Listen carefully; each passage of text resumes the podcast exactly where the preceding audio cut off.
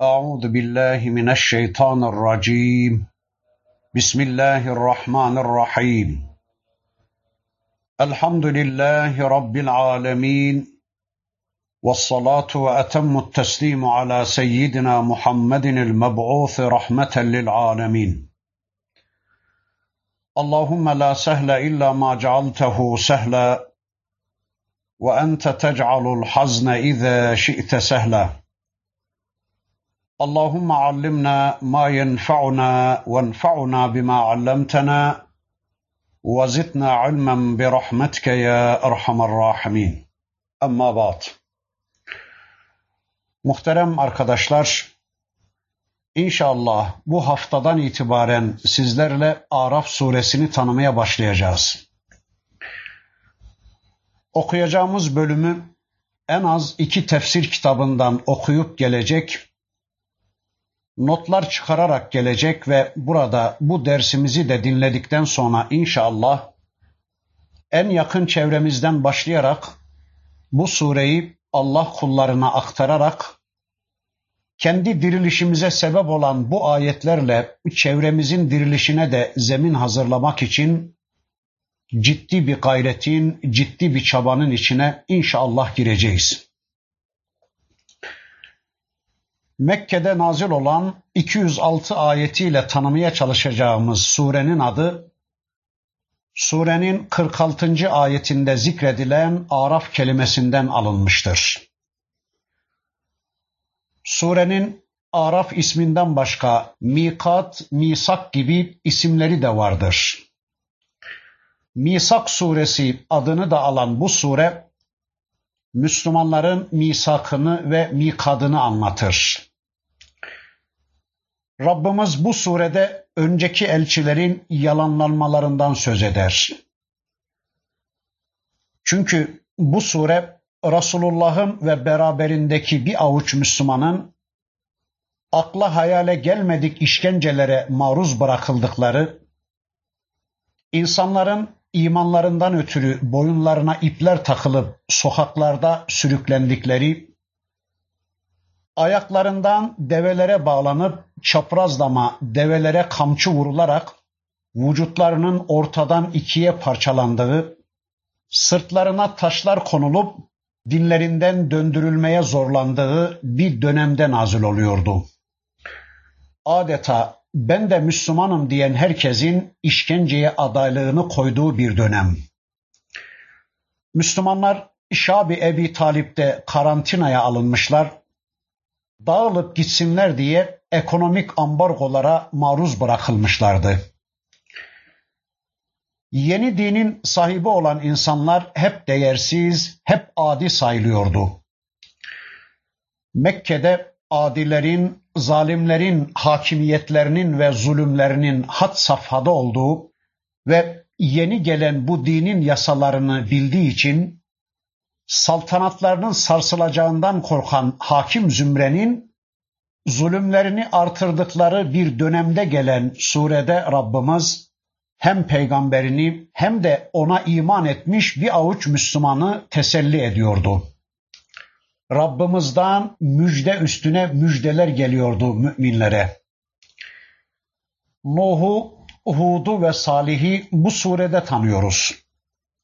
Mekke toplumuna benzer toplumları içinde Allah'ın bu kutlu elçilerinin şanlı tavırlarını ve akıl almaz sabırlarını yine bu sureden öğreniyoruz. Surenin ilk ayeti hurufu mukatta ile başlıyor. Elif, lam, mim, sad. Kitabun unzile ileyke fela yekun fi sadrike haracun minhu litunzira bihi ve zikra lil mu'minin. Ey peygamberim sana bir kitap indirildi.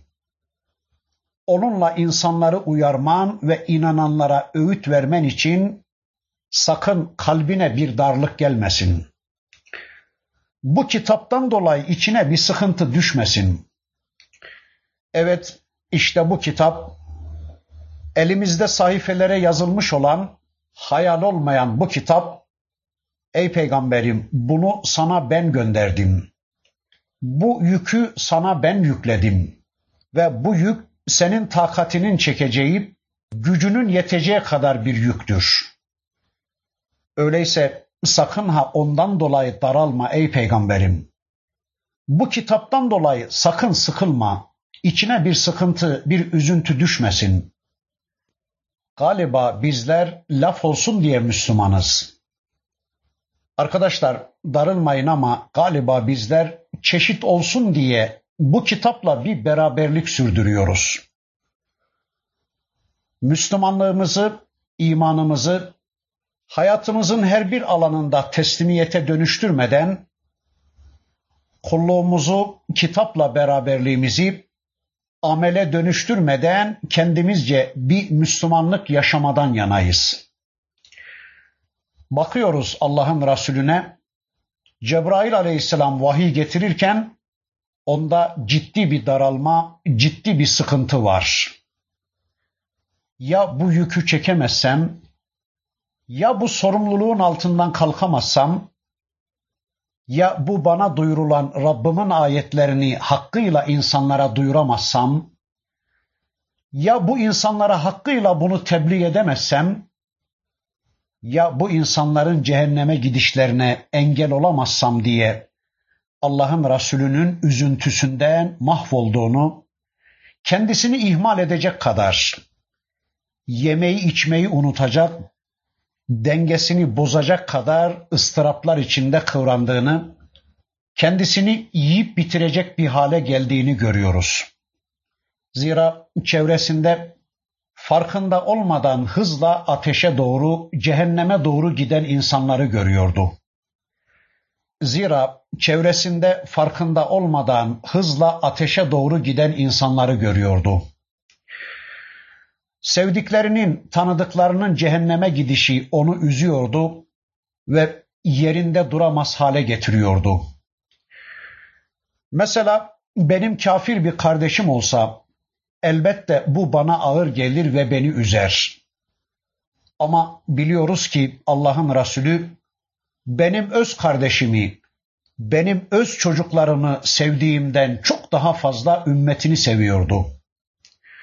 Peki şu anda aynı kitabı okuyan bizler, aynı sorumlulukla sorumlu olan bizler, yani aynı misyonu üstlenme iddiasında olan bizler, çocuklarımızın İslam'dan habersiz oluşu karşısında, hanımlarımızın kitap sünnet bilgisinden mahrum oluşları karşısında, komşularımızın ve çevremizde yığınlarla insanların süratlice cehenneme gidişleri karşısında toplumun Allah'tan, Allah'ın kitabından, Allah'ın hayat programından, Allah'ın hidayet hediyesinden, Allah'ın cennetinden ve cehenneminden, Allah'ın hesabından, kitabından habersiz bir hayat yaşamalarına biz niye üzülmüyoruz?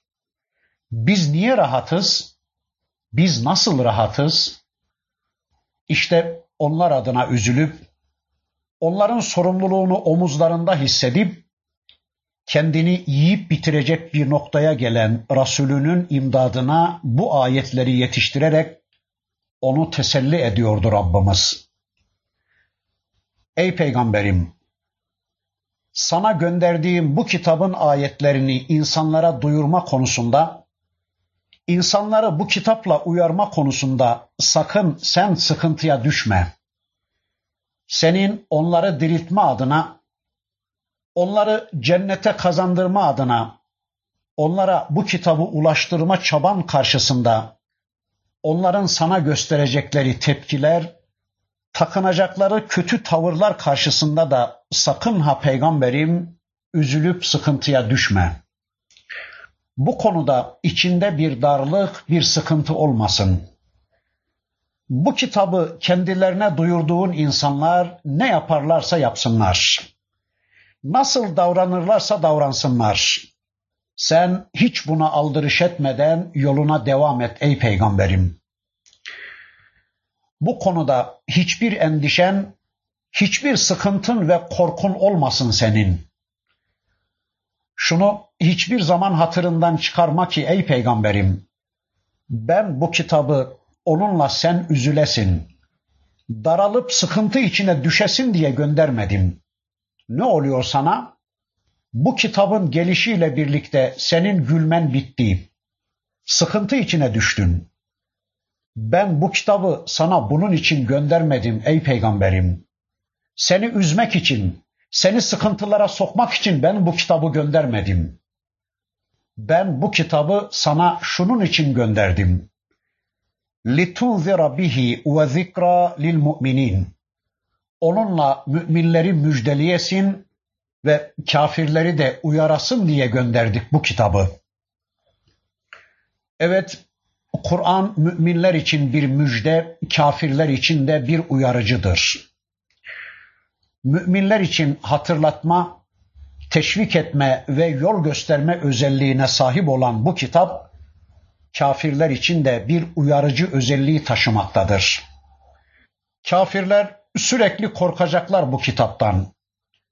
Sürekli kahrolacaklar bu kitabın uyarısı karşısında. Kahrolup mahvolacakları şeylerin dışında hiçbir şey duymayacaklar bu kitaptan kafirler. Cehennemi ve oradaki hayatı ya da esasen hayatsızlığı anlatan ayetleri duydukça kaybettikleri cenneti ve oradaki hayatı duydukça birine yuvarlanıcı, ötekisini de kaybediciler olarak üzüntülerinden kahrolacaklar, mahvolacaklar. Evet ey peygamberim ve ey peygamber yolunun yolcuları, kafirlerin yaptıkları karşısında hiç üzülmeyin ve bu kitabın uyarısının konusu olan şu hususa çok dikkat edin. İttebi'u ma unzile ileykum min rabbikum ve la tettebi'u min dunihi evliya qalilen ma tezekkerun. Rabbinizden size indirilen kitaba uyun. Rabbinizden size indirilen bu kitaba tabi olun. Ondan başka dostlar edinerek onlara uymayın. Pek az öğüt dinliyorsunuz.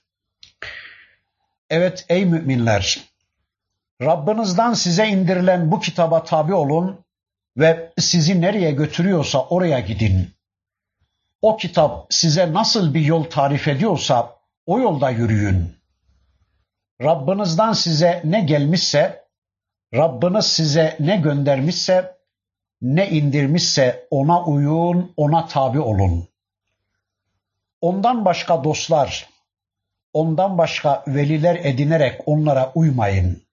Ne kadar da az öğüt dinliyorsunuz siz? Evet, uymamız gereken, tabi olmamız gereken, tüm hayatımızda rehber kabul etmemiz gereken imamımız, önderimiz, rehberimiz, yasamız bellidir. Risale-i Hamidiye ile amel oluna değil veya işte topluma uy, çevreye uy, yönetmeliklere uy, adetlere uy, gazeteye, mecmuaya, filan zata, falan kişiye, babana, anana, devletine, amirine, müdürüne, ağana, patronuna uy, onlara tabi ol değil. Eğer onlar sana vahyi ulaştırıyorlarsa tamam onlara da uy. O zaman zaten sen onlara değil vahye uymuş olursun. Yani eğer onlar vahyin tercümanı oluyorlarsa tamam onlara da uyabilirsin. Ama onlar vahye değil de kendi heva ve heveslerine tabi olmuşlarsa kesinlikle onlara uymayacağız. İşte Rabbimizin en güzel ve en net ifadesi. Tabi olun ona. Uyun bu kitaba. Onu anlayın ve sizden ne istiyorsa öylece yapın. Yemek yemeniz konusunda, meslek seçmeniz konusunda, kazanmanız, harcamanız konusunda, çocuklarınıza isim vermeniz konusunda, almanız, vermeniz konusunda, küsmeniz, barışmanız konusunda ve hayatınızın her bir konusunda size ne tarif ettiyse, nasıl yapmanızı tarif buyurduysa uyun ona. Arkadaşlar hemen hemen Kur'an'ın her bir sayfasında Resulullah Efendimiz'e Kur'an'a tabi olma ve ondan başkalarına uymama talimatı verilmektedir. Tabii ki Resulullah'a verilen vahye tabi olma emri onun şahsında aynı zamanda bize de bir emirdir. Gerçi buradaki ayeti kerimesinde Rabbimiz hepimize birden hitap ediyor. Öyleyse biz de Allah'ın indirdiğine tabi olmak zorundayız. Biz de sadece Allah'ı dinlemek ve hayatımızı Allah'a sorarak yaşamak zorundayız.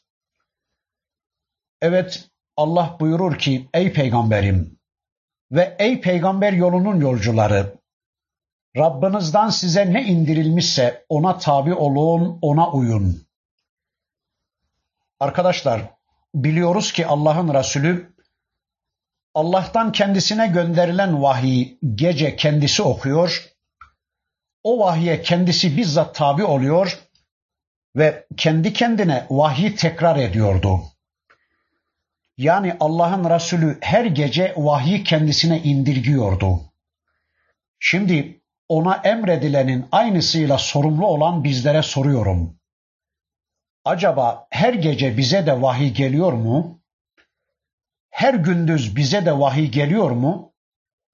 Biz de tıpkı Allah'ın Resulü gibi her gece, her gündüz vahiy ile beraber miyiz? Vahyin gözetiminde ve Kur'an'ın kontrolünde bir hayat yaşayabiliyor muyuz? Yani şu anda bize vahiy geliyor mu?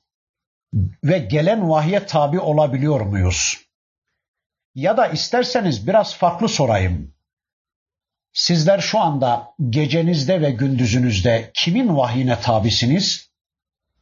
Kimden vahiy arıyor ve hayatınızı onunla düzenlemeye çalışıyorsunuz? E diyeceksiniz ki Allah vahyinden başka vahiyler mi var ki onlarla beslenelim? Evet, daha önce Rabbimiz kitabının başka yerlerinde onu bize anlatmıştı. Bir Rahman'ın vahiy, bir de şeytan vahiylerinden söz etmişti. Öyleyse söyleyin bizler kimin vahiyine teslim oluyoruz? Yoksa gecemiz gündüzümüz hep başkalarının vahyine mi teslim olmuş? Yoksa şeytan vahiyleriyle mi besleniyoruz? Yoksa biz başkalarının vahiylerinin kontrolünde bir hayat yaşıyoruz da Müslümanız diye bir de kendi kendimizi mi aldatıyoruz? Yoksa şeytan vahiyleriyle meşgul olup da hayatımızı onlarla mı düzenlemeye çalışıyoruz? ABD'den, Avrupa'dan, Yahudi dünyadan, Hristiyan alemden, Zerdüşlerden gelen vahiylere mi tabi oluyoruz? Bu vahiyleri dinliyor da hayatımızı onlar kaynaklı mı düzenlemeye çalışıyoruz? Arkadaşlar gerçekten bunu çok iyi düşünmek ve anlamak zorundayız. Başka çaremiz yok. Her gün bize vahiy gelmelidir. Her gece, her gündüz biz Allah'ın vahiy ile beraber olmak zorundayız. Her gece ve gündüz bize Bakara, bize Ali İmran, bize Nisa, bize En'am inmelidir. Her gece ve gündüz bu Allah vahiy ile beraber olmak zorundayız. Beraber olmak zorundayız ki bizler bu vahye uyabilelim. Bize her gece ve gündüz vahiy gelmeli ki biz hayatımızı onunla düzenleyebilelim. Gecemizi, gündüzümüzü, işimizi, aşımızı, hayatımızı onunla düzenleyebilelim. Değilse eğer Allah vahiy ile ilgimizi kesersek Allah korusun o zaman şeytan vahiyleri gündeme gelir ki biz hayatımızı onlarla düzenlemek zorunda kalırız. Eğer hayatımızı düzenlemek üzere Allah'tan gelen vahiyler hayatımıza hakim olmazsa, eğer bu vahiyler bize inmeye devam etmezse, eğer gece gündüz kitapla beraber olmazsak, o zaman onlar bizim hayatımıza egemen olamaz. Kitabın ayetleri bizim hayatımızda bize yol gösteren imamımız olamaz ve biz onların egemenliği altında bir hayat yaşayamayız. başka vahiyler bizim hayatımıza hakim olur ve biz başkalarının kulu kölesi olmaktan kendimizi hiçbir zaman kurtaramayız Allah korusun. Bakın ayetin devamında Rabbimiz şöyle buyurur. Bu kitaba tabi olun ve de sakın ha sakın onun dışında kendinize veliler bularak onlara uymayın. Onlara tabi olmayın. Çünkü göklerde ve yerde yegane ilah olan da boyunlarınızdaki kulluk iplerinin ucu elinde olan ve sadece kendisini dinlemeniz gereken de odur. Öyleyse ey peygamberim ve ey peygamber yolunun yolcuları Allah'tan başkalarından yüz çevirin. Sakın Allah'tan başka kendinize veliler bularak onlara itaat etmeyin. Tüm müşriklerden, tüm putçulardan ve put sistemlerinden yüz çevirin. Onların inanışlarından, onların hayatlarından, onların anlayışlarından, onların tarzı telakkilerinden, onların programlarından, onların adetlerinden, onların vahiylerinden, onların vahiy kaynaklarından yüz çevirin. Unutmayın ki sizin onlar gibi inanmaya, onlar gibi yaşamaya, onlar gibi düşünmeye, onlar gibi giyinip kuşanmaya asla hakkınız yoktur. Hayatınızı onlara sormaya, onları örnek alıp onların istediği gibi yaşamaya, onlardan vahiy alıp onlardan bilgilenmeye, onlara kulak verip onlara meyletmeye hiçbir zaman hakkınız yoktur, ihtiyacınız da yoktur. Çünkü sizler onların kulu değilsiniz. Sizi onlar yaratmadı. Öyleyse sizler de terk edin onları. Dinlemeyin onları. Tabi olmayın onların yasalarına. Sizler sadece Rabbinizin bilgisine, Rabbinizin vahyine kulak verip sadece onun ayetlerini dinlemek ve o ayetler istikametinde bir hayat yaşamak zorundasınız. Bunu yaptığınız andan itibaren Rabbinizden gelen vahye tabi olduğunuz andan itibaren bilesiniz ki artık sizin başka hiçbir bilgiye, başka hiçbir yardımcıya, hiçbir desteğe ve örneğe ihtiyacınız olmadan yeryüzünde aziz olacak, yeryüzünün en alimi, yeryüzünün en bilgini, en yanılmazı ve yenilmezi siz olacaksınız. Yeryüzünün en şereflisi ve en üstünü siz olacaksınız. Yeryüzünde insanlığın, adaletin, eşitliğin ve özgürlüğün garantisi siz olacaksınız. Yeryüzünde küfrü, şirki, bozgunculuğu, zulmü, karanlığı kaldırma gücüne sahip olan yine ancak sizler olacaksınız diyor Rabbimiz. Bundan sonra dördüncü ayetinde de bakın Rabbimiz şöyle buyuruyor. وَكَمْ مِنْ قَرْيَةٍ اَهْلَكْنَاهَا فَجَاءَهَا بَأْسُنَا بَيَاتًا اَوْ هُمْ قَائِلُونَ Biz nice kasabaları yok etmişizdir. Geceleyin veya gündüz uykularındayken bizim baskınımıza uğramışlardır. Evet, biz nice kasabaları, nice insanları yok etmişizdir. Onlar geceleyin mışıl mışıl uyurlarken ya da gündüzün hiçbir şeyden haberleri olmadığı halde dinlenirlerken, eğlenirlerken ansızın baskınımız, yıkımımız onlara gelivermişti. Bazen gündüzün ayan beyan gözlerinin önünde, bazen de gece uykudalarken Allah'ın azabı gelmiştir. Mesela Nuh kavmini Rabbimiz gece helak ederken Hud kavmi ise güpe gündüz yerin dibine batırılmıştır. Şimdi de öyle değil mi? Aman evim, aman arabam, aman dükkanım, müşterim, çekim senedim derken geli veriyor değil mi ölüm? Hiç beklemedikleri bir anda azabımız onlara geldiği zaman onların sözleri şöyle oldu onlar şu sözün dışında başka bir şey demeye muvaffak olamadılar. Neymiş o? فَمَا كَانَ دَعْوَاهُمْ اِذْ جَاءَهُمْ بَأْسُنَا اِلَّا اَنْ قَالُوا اِنَّا كُنَّا ظَالِمِينَ Baskınımıza uğradıklarında onların sözleri gerçekten biz zalimdik demekten ibaret kalmıştır. Vallahi biz zalimlerdik. Biz gerçekten zulmeden zalimlerdik. O ana kadar Allah'a isyan içinde çok rahat bir hayat yaşıyorlarken, yaşadıkları hayattan ve kendilerinden memnunlarken, Allah'ın azabı kendilerine geliverince, günahlarını, zalimliklerini itiraftan, kendi hayatlarını yargılamaktan, Allah'ın azabını hak edip onun helakine layık olduklarını haykırmaktan başka ellerinden bir şey gelmedi diyor Rabbimiz.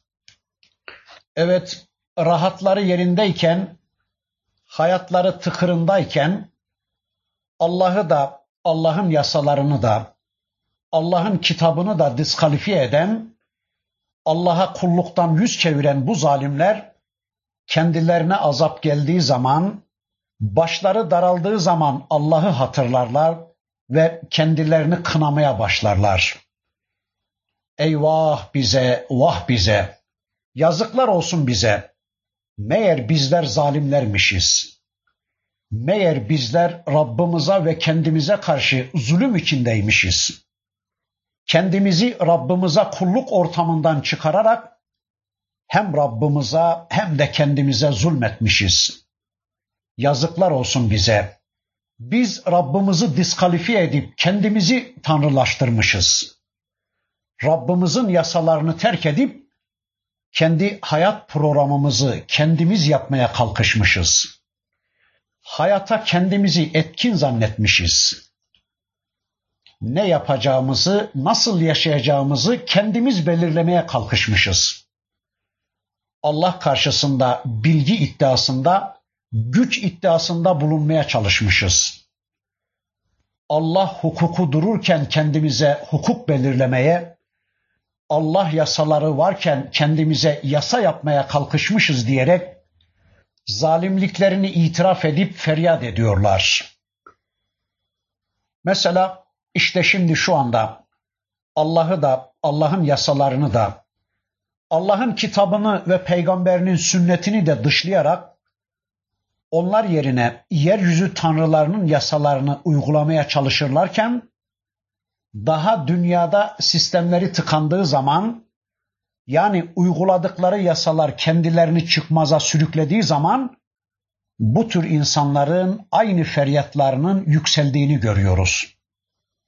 Birbirlerini suçladıklarını ama Allah yasalarını da bilmedikleri için yine bir pislikten bir başka pisliğe, bir çıkmazdan bir başka çıkmaza yuvarlandıklarını görüyoruz. Bu hususu anlatırken Allah'ın Resulü bakın bir hadislerinde şöyle buyuruyor. Bir toplum kendilerini mazur görmeyecek bir duruma gelmedikçe asla o toplum helak olmaz.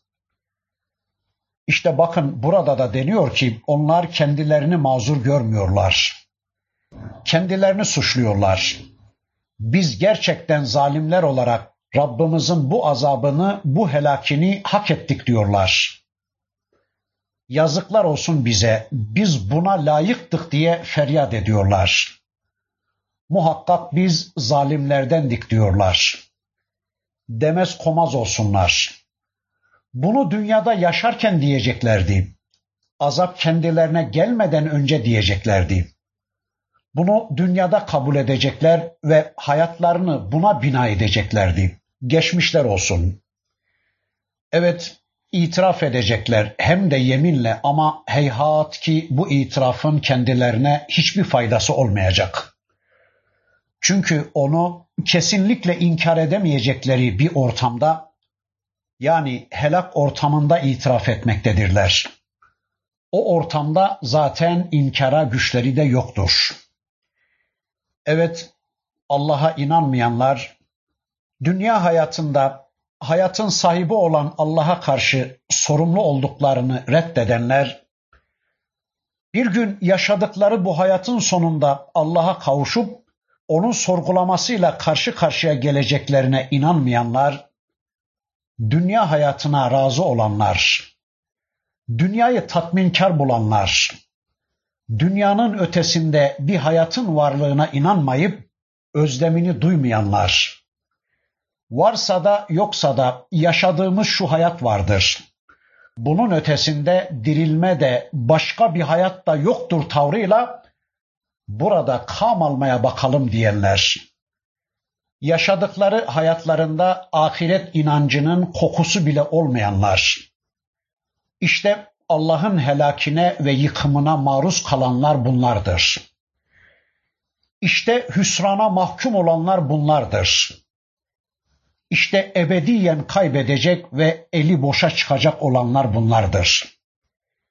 İşte hiç ummadıkları bir zamanda gece uykudayken ya da gündüz işinde aşındayken Allah'ın helaki kendilerine geldiği zaman eyvah meğer biz zalimlermişiz diye feryat edecek olanlar kaybettiklerine karşı hasret çekenler bunlardır.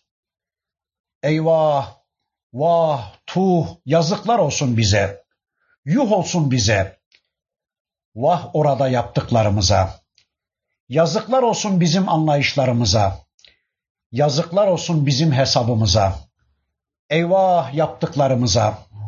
Eyvah yapmamamız gerekirken yaptıklarımıza. Eyvah yapmamız gerekirken yapmadıklarımıza. Eyvah zulümlerimize diyerek dövünecekler. Kaybettikleri fırsatlarından ötürü hasret çekecekler onlar.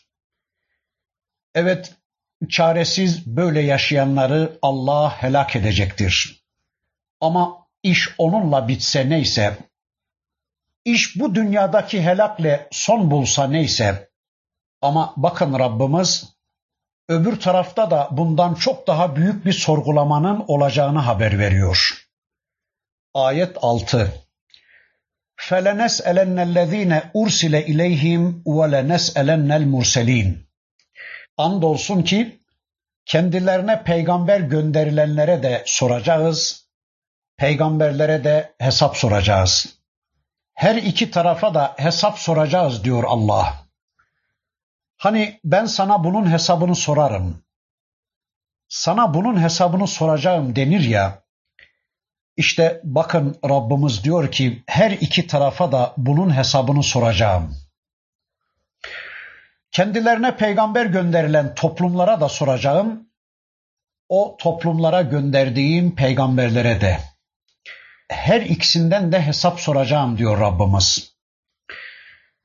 Arkadaşlar Rabbimizin elçilerine, peygamberlerine soracağı soru Maide suresinde anlatıldığı gibi bir sorudur. Bakın Maide suresinde o husus şöyle ortaya konuyordu. يَوْمَ يَجْمَعُ اللّٰهُ الرُّسُلَ فَيَقُولُ مَاذَا اُجِبْتُمْ قَالُوا لَا عِلْمَ لَنَا İnneke ente allamul guyub. Allah peygamberleri topladığı gün size ne cevap verildi der. Onlar bizim bir bilgimiz yoktur. Doğrusu görülmeyenleri bilen ancak sensin derler. Evet işte peygamberlere sorulacak soru budur. Diyecek ki onlara Rabbimiz ey peygamberlerim sizler gönderildiğiniz toplumlarınız tarafından nasıl karşılandınız? Size ne cevap verildi? Nasıl icabet olundunuz? Nasıl bir mukabele gördünüz? Veya gönderildiğiniz toplumlarınıza karşı vazifelerinizi yaptınız mı? Benim ayetlerimi onlara anlattınız mı? Benim mesajımı onlara duyurdunuz mu? Benim insanlardan istediğim kulluk konusunda onlara örneklikte bulundunuz mu? Onlara gösterdiniz mi? Benim onlardan istediğim kulluğu onların gözleri önünde en güzel bir biçimde sergilediniz mi? İşte peygamberlere sorulacak soru budur. Arkadaşlar, aslında Rabbimiz peygamberlerinin tümünün masum olduğunu, vazifelerini bir hakkın ifa ettiklerini, onların yeryüzünde tüm yalanlamalara, tüm eziyetlere ve sıkıntılara rağmen yılmadan, bıkmadan, usanmadan görevlerini yerine getirdiklerini bilmektedir. Bunu bilmediğinden ya da onlardan şüphe ettiğinden dolayı değildir bu soru. Çünkü Allah kimin suçlu olduğunu, kimin suçsuz olduğunu bilmektedir. Suçluları da, suçsuzları da bilmektedir Rabbimiz. Bunu Kur'an'ın değişik yerlerinde görüyoruz. Mesela bakın Rahman suresinde izin la yus'elu an zembihi insun ve la can. O gün ne insana ve ne cine suçu sorulur Yine Kasas suresinde وَلَا يُسْأَلُ عَنْ ذُنُوبِهِمُ الْمُجْرِمُونَ Suçluların suçları kendilerinden sorulmaz. Evet, suçlular ve suçsuzlar yüzlerinden belliyken acaba bunlar suçlu mu, suçsuz mu diye suçlular hakkında sormaya gerek olmadığı gibi suçsuz oldukları kesin olan peygamberler hakkında Rabbimizin onlardan da soracağım buyurmasının manasını şöyle anlamaya çalışıyoruz. Peygamberlere karşı gelmiş, onları yalanlamış, onlara zulmetmiş zalimlerin bizzat peygamberler huzurunda onların gözleri önünde açığa çıkarılacak ve rezil edilecekleri vurgulanarak böylece bir tehdit unsuru oluşturulsun istenmiştir. Evet, peygamberlerin sorusu böyle. Bir de o peygamberlerin kendilerine gönderildiği toplumlarına soracak Rabbimiz. Onlara sorulacak soruları da yine Kur'an'ın pek çok yerinde görüyoruz. Mesela Kasas suresinde bu hususu bakın Rabbimiz şöylece ortaya koyar. وَيَوْمَ يُنَادِيهِمْ فَيَقُولُ مَاذَا اَجَبْتُمُ الْمُرْسَلِينَ o gün Allah onlara seslenir. Peygamberlere ne cevap verdiniz der. Evet, o gün şöyle nida olunacak onlara ve denilecek ki, peygamberlere nasıl icabette bulundunuz? Ne dediniz onlara? Ne cevap verdiniz? Peygamberlere ne cevap verdiniz? Onları nasıl karşıladınız? Ne muamele yaptınız onlara? Bilemiyorum da ya Rabbi onlar bize bir şey demedi ki biz onlara ne cevap verelim diyeceğiz herhalde. Yani ya Rabbi peygamberin bize namaz kılın dedi biz de kıldık. Oruç tutun dedi tuttuk. Zekat verin dedi verdik. Çocuklarınızı sünnet ettirirken yemek verin dedi biz de pilavlar döktük. E bunun dışında bize başka bir şey demedi ki peygamberin biz ona cevap verelim. Yani din diye ne anlattı bize peygamber? İlmihal bilgileriydi herhalde. Onu da Tavaslı mı anlattı bazen? Ya da Ömer Nasuhi mi anlattı? İşte namaz hocaları, mızraklı, kamalı, süngülü namaz hocaları öyle dediler. Biz de icabet ettik diyeceğiz herhalde. Peygamberle, peygamberin sünnetiyle, peygamberin hadisleriyle ilgilenmeyen, peygamberden ve onun hayatından habersiz yaşayan bir adamın elbette diyebileceği işte budur. Halbuki arkadaşlar, peygamber 50 bin, 60 bin söz söyleyen, amel eden varlıktır. Yani tespit edilen hadisleri 50-60 bin kadar olan bir örnektir. Evet, 60 bin civarında söz söyleyen bir peygamber. Onlardan ne kadar haberdarsak bizde o kadar var demektir. Mesela bir araba 60 bin parçadan oluşuyorsa sizde kaç parça varsa arabanızda o kadar parça var demektir. Herhalde bir direksiyon, bir de dört teker varsa elinizde, ona benim arabam var filan demiyorsanız, o zaman 60 binde kaç hadis varsa sizde o kadar hadis var demektir ve sizin peygamberle ilginiz o kadar demektir. Kaç hadisiniz varsa üzerinde kafa yorduğunuz, hayatınızı onunla düzenleyecek kadar bildiğiniz o kadar Müslümanlığınız var demektir. Allah korusun haberdar olduğunuz zaten yok da bir de üstelik onlara vereceğiniz cevabınızı bir düşünün. Mesela 60 bin odalı bir saray gezecektiniz ve değerlendirmenize göre de size mükafat verecektiler. İki oda, üç oda, beş oda gezdiniz ve orada oyalandınız, durdunuz artık. İşte kumar oynama, zina etme, sağa bakma, sola gitme, dükkana git, tezgaha git, yat, uyu tamam. Geri kalan odalarda çok güzel şeyler vardı belki. Onlardan da haberdar olacaktınız da öyle yorumlayacaktınız, öyle cevap verecektiniz. İcabet edecek, amel haline getirecektiniz. Öyle değil miyim? Eğer sadece namaz, oruç, hac, zekat, kelime-i şehadet insanı cennete götürecekse Kur'an'dan diğer bölümleri alalım, çıkaralım, din bozulmayacaktır o zaman. Dinde haşa fazlalık olur o zaman. Veya işte birkaç hadis bırakalım hayatımızda, gerisini tümden yok farz edelim. O zaman haşa boşuna bu kadar söz söyleyendir peygamber. Hayır, hayır kitabın da peygamberin de bizim hayatımızdaki fonksiyonu bu kadar baside indirilemez.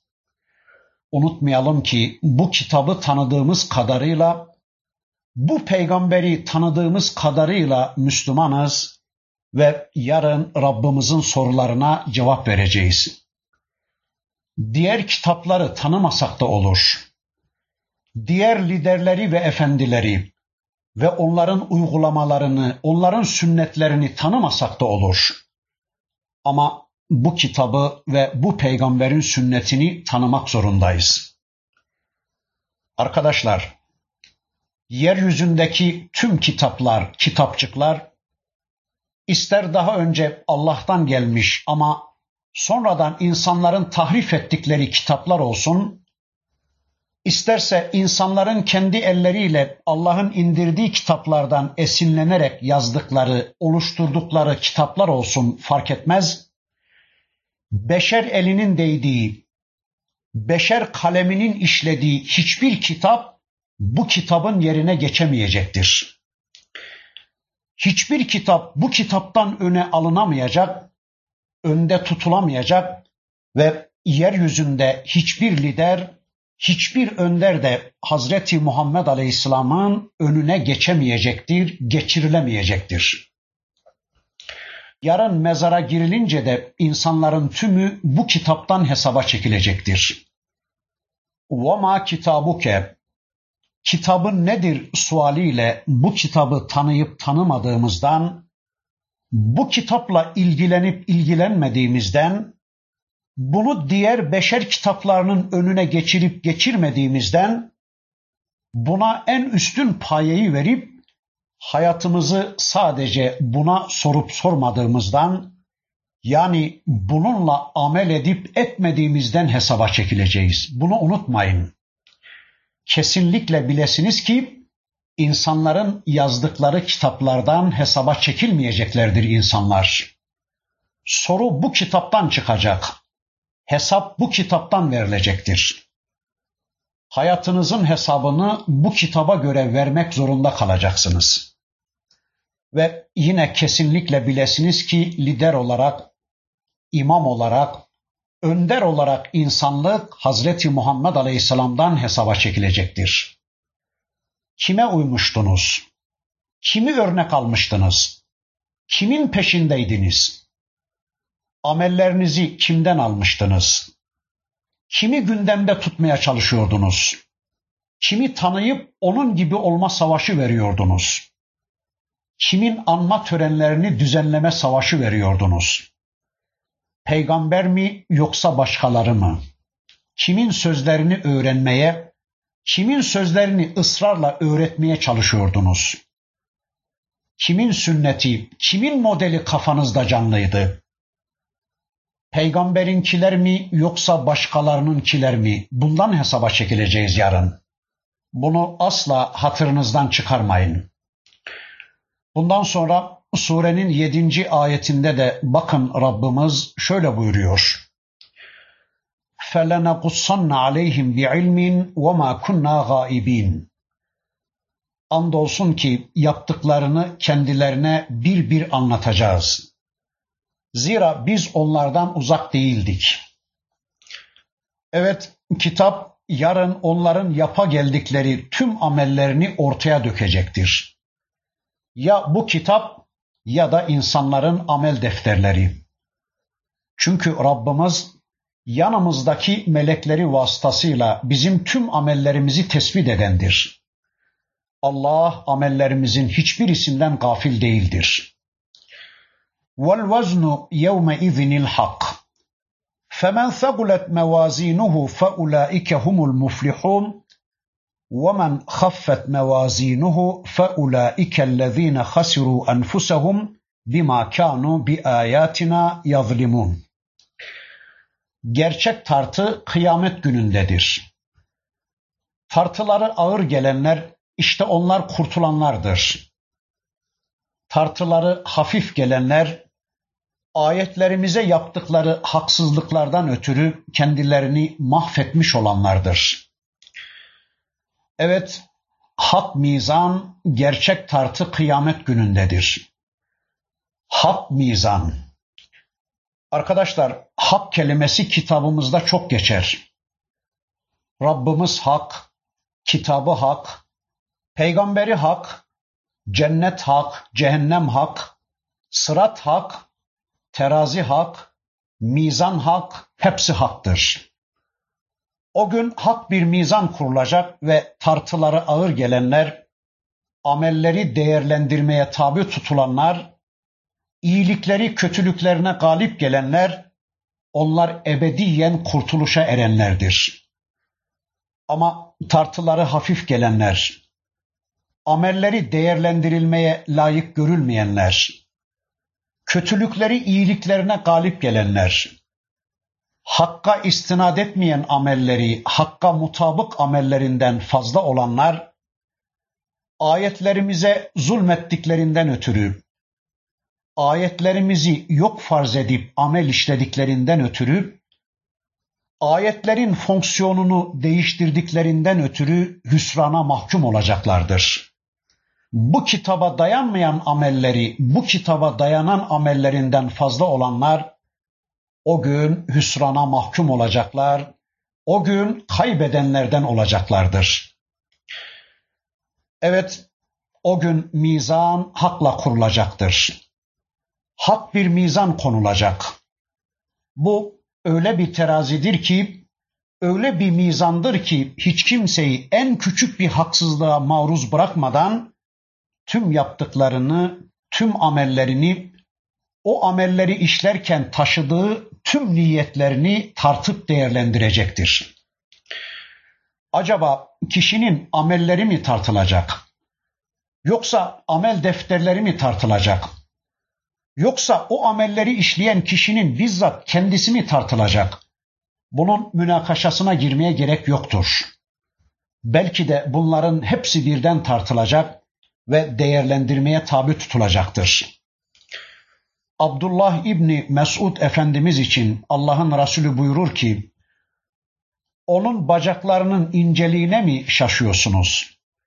Allah'a yemin ederim ki onlar kıyamet günü Uhud dağından daha ağır gelecektir. Yani kimilerinin amelleri değerlendirmeye bile tabi tutulmazken, kimilerinin amelleri de işte bu kadar ağır olacaktır. Arkadaşlar, mizanın, terazinin hak oluşu, hak olarak ortaya konuşu, onda hakka istinad etmeyen, haktan başka şeylere dayanarak yapılan hiçbir amelin ağırlığının olmayacağı, değerlendirmeye bile tabi tutulmayacağı anlamına gelmektedir. Yani hak olan şu Kur'an'a dayanan amellerin o terazide değerlendirilmeye tabi tutulacağı, bu Kur'an'a dayanmayan, bu Kur'an'a istinad etmeyen amellerin ise o terazide hiçbir değer ifade etmeyeceği anlamına gelmektedir. Çünkü bilelim ki Kur'an bizzat mizandır. Bakın Rabbimiz Şura suresinde bu hususu şöyle anlatıyordu. Allahu lezî enzelel kitabe bil hakkı vel mizan. Gerçekten kitabı ve ölçüyü indiren Allah'tır. Evet Allah kitabını hak olarak, hukuk olarak indiren ve mizanı da hak olarak indirendir. Yani bu kitapla birlikte ince bir adalet terazisi indirmiştir Allah ki o her şeyi ölçer, her konuda ölçüyü vaz eder, her amelin ölçüsünü bu kitap verir. Tüm hakları bu kitap belirler. Tüm amel ve hareketleri bu kitap mizana vurur. Yani her şeyi bu kitap dengeye getirir. Evet, kitap kıstastır. Tüm amel ve kavillerde kitap mizandır. Ya da bu kitap her amel için tasdik makamıdır.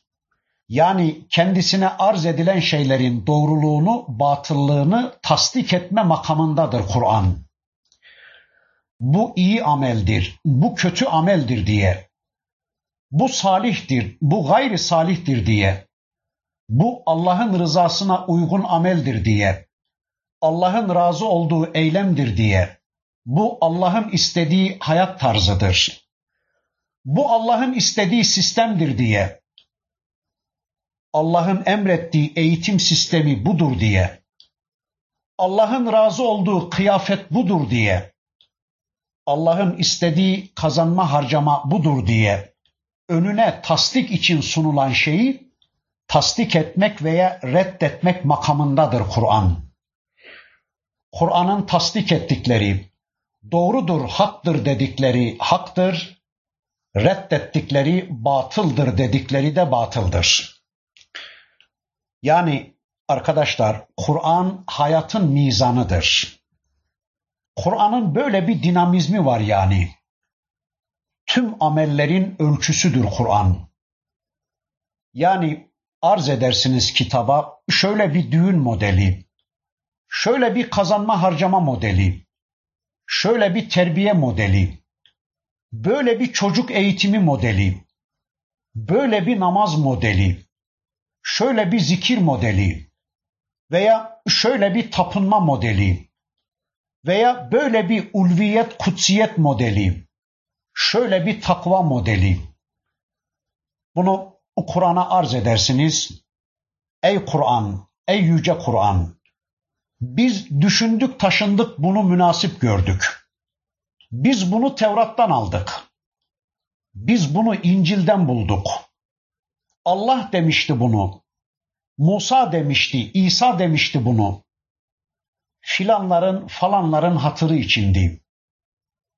Bir bak bakalım ey yüce Kur'an sen ne diyorsun? Tasdik ediyor musun bütün bunları? Bakar ona Kur'an. Eğer tasdik ederse tamamdır, doğrudur, münasiptir derse tamam o doğrudur. Yok tasdik etmezse işi bitmiştir onun. Yani kitabın doğru demediği, kitabın okeylemediği hiçbir amel, hiçbir düşünce, hiçbir eylem bilelim ki Allah katında makbul değildir. İşte arkadaşlar buradaki mizandan kasıt kitabın kıstas oluşu, kitabın terazi oluşu özelliğidir denmiş. Veya bu mizan ile kastedilen şeyin bu kitabın sosyal hayatta uygulanan ve terazi gibi her şey yerli yerine oturtan, her şeyi en güzel ve en doğru biçimde tartarak hak ve batılın, doğru ve yanlışın zulüm ve adaletin farkını ortaya koyan, her şey ortaya çıkaran şeriattır denmiş.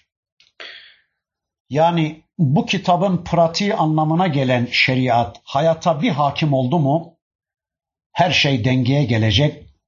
Her inanç, her düşünce, her anlayış, her amel tartılarak sonucunun ve değerinin ne olduğu açıkça ortaya dökülecektir. Onun içindir ki bu kitabın okunmasına izin veriyorlar. Bu kitabın basılmasına izin veriyorlar ama bu kitabın uygulanmasına izin vermiyorlar. Çünkü bu kitabın ortaya koyduğu hayat yeryüzünün en küçük bir köyünde bile uygulanmaya başlansa tüm dünyanın ahlakçıları, tüm dünyanın ekonomistleri, tüm dünyanın hukukçuları, tüm dünyanın sosyal bilimcileri oraya gelecekler ve kendi ortaya koyduklarıyla Kur'an'ın ortaya koyduklarının farkı anlaşılacak, kendi yasaları dama atılacak. İşte bunun için buna izin vermiyorlar. Evet, demek ki dünyada mizan olan, kıstas olan, hakkı batılı ortaya koyan bu kitaba istinad ederek, bu kitaba dayanarak yapılan ameller değerlendirilmeye tabi tutulacak. Bu kitaba dayanmayanlar ise hiçbir değer ifade etmeyecek, değerlendirilmeye bile tabi tutulmayacaktır anlıyoruz. Hatta bakın yine Kur'an-ı Kerim'de kafirler için mizan konulmayacağı, tartı tutulmayacağı, onların amellerinin değerlendirilmeye bile tabi tutulmayacağı anlatılır Kehf suresinde. فَلَا نُقِيمُ لَهُمْ يَوْمَ الْقِيَامَةِ وَزْنًا Kıyamet günü biz onlara terazi mizan koymayacağız. Onların amellerini değerlendirmeye bile tabi tutmayacağız diyor Allah. Çünkü onların amelleri yok ki değerlendirilmeye tabi tutulsun. Bu kitaba inanmayan insanların bu kitaba dayanan ameller işlemeleri de mümkün olmayacaktır. İşte bunlar Rablerinin ayetlerini ve ona kavuşmayı inkar eden kimselerdir. Allah'ın kendilerine yol göstermek üzere gönderdiği kitabının ayetlerini inkar etmişler. Allah'ın ayetlerini örtmüşler. Ayetleri gündemlerinden düşürmüşler. Ayetlerden habersiz bir hayat yaşamışlar. Ve de ona kavuşacakları günü hesaplarına katmadan yaşamışlar. Yaşadıkları bu hayatın sonunda kendilerinden hesap sorulmayacak zannederek yaşamışlar. Onun için tüm amelleri boşa gitmiştir onların. Rabbimiz buyurur ki bakın biz onlar için kıyamet günü herhangi bir tartı da tutmayacağız. Onların amelleri asla değerlendirmeye tabi tutulmayacaktır. Amellerinin hiçbir değeri olmayacaktır. Ne yaparlarsa yapsınlar. İsterse büyük büyük ameller işlesinler. Fabrikalar, yollar, köprüler kursunlar açları doyurup çıplakları giydirsinler. Değil mi ki tüm bu amellerinin yaptırıcısı Allah değil, hepsi boştur bunların. Onların dünya hayatında tüm sahileri, tüm mesaileri, tüm yaptıkları ve kazandıkları boşa gitmiştir. Ya da onlar tüm çabalarını, tüm plan ve programlarını dünya adına harcamış kimselerdir. Yani bunlar dünyayı kıble edinmiş, tüm plan ve programlarını dünyayı kazanmak adına yapmışlar, dünyalık elde etmek üzere, dünyada zengin ve başarılı olmak üzere yapmış insanlardır. Tüm yatırımlarını dünyada kalıcı ve ahirete intikal etmeyici şeylere yapmışlar. Dünyada zengin olmak ve dünyada başarmak onların tek amacıydı. Ahiret adına bir endişeleri yoktu onların. Bu yüzden hayatlarında Allah'ı diskalifiye etmişler, peygamberi unutmuşlar, kitabı yok farz etmişler, hesabı yok farz etmişler. Hesabı yok farz edince de kendilerini her türlü sorumluluktan azade saymışlar ve tıpkı hayvanlar gibi ipini koparmış danalar gibi sorumsuzca bir hayat yaşamışlar. Bunu yaparken de çok iyi bir şey yaptıklarını zannetmişler. Tüm yaptıkları boşa gitmiş.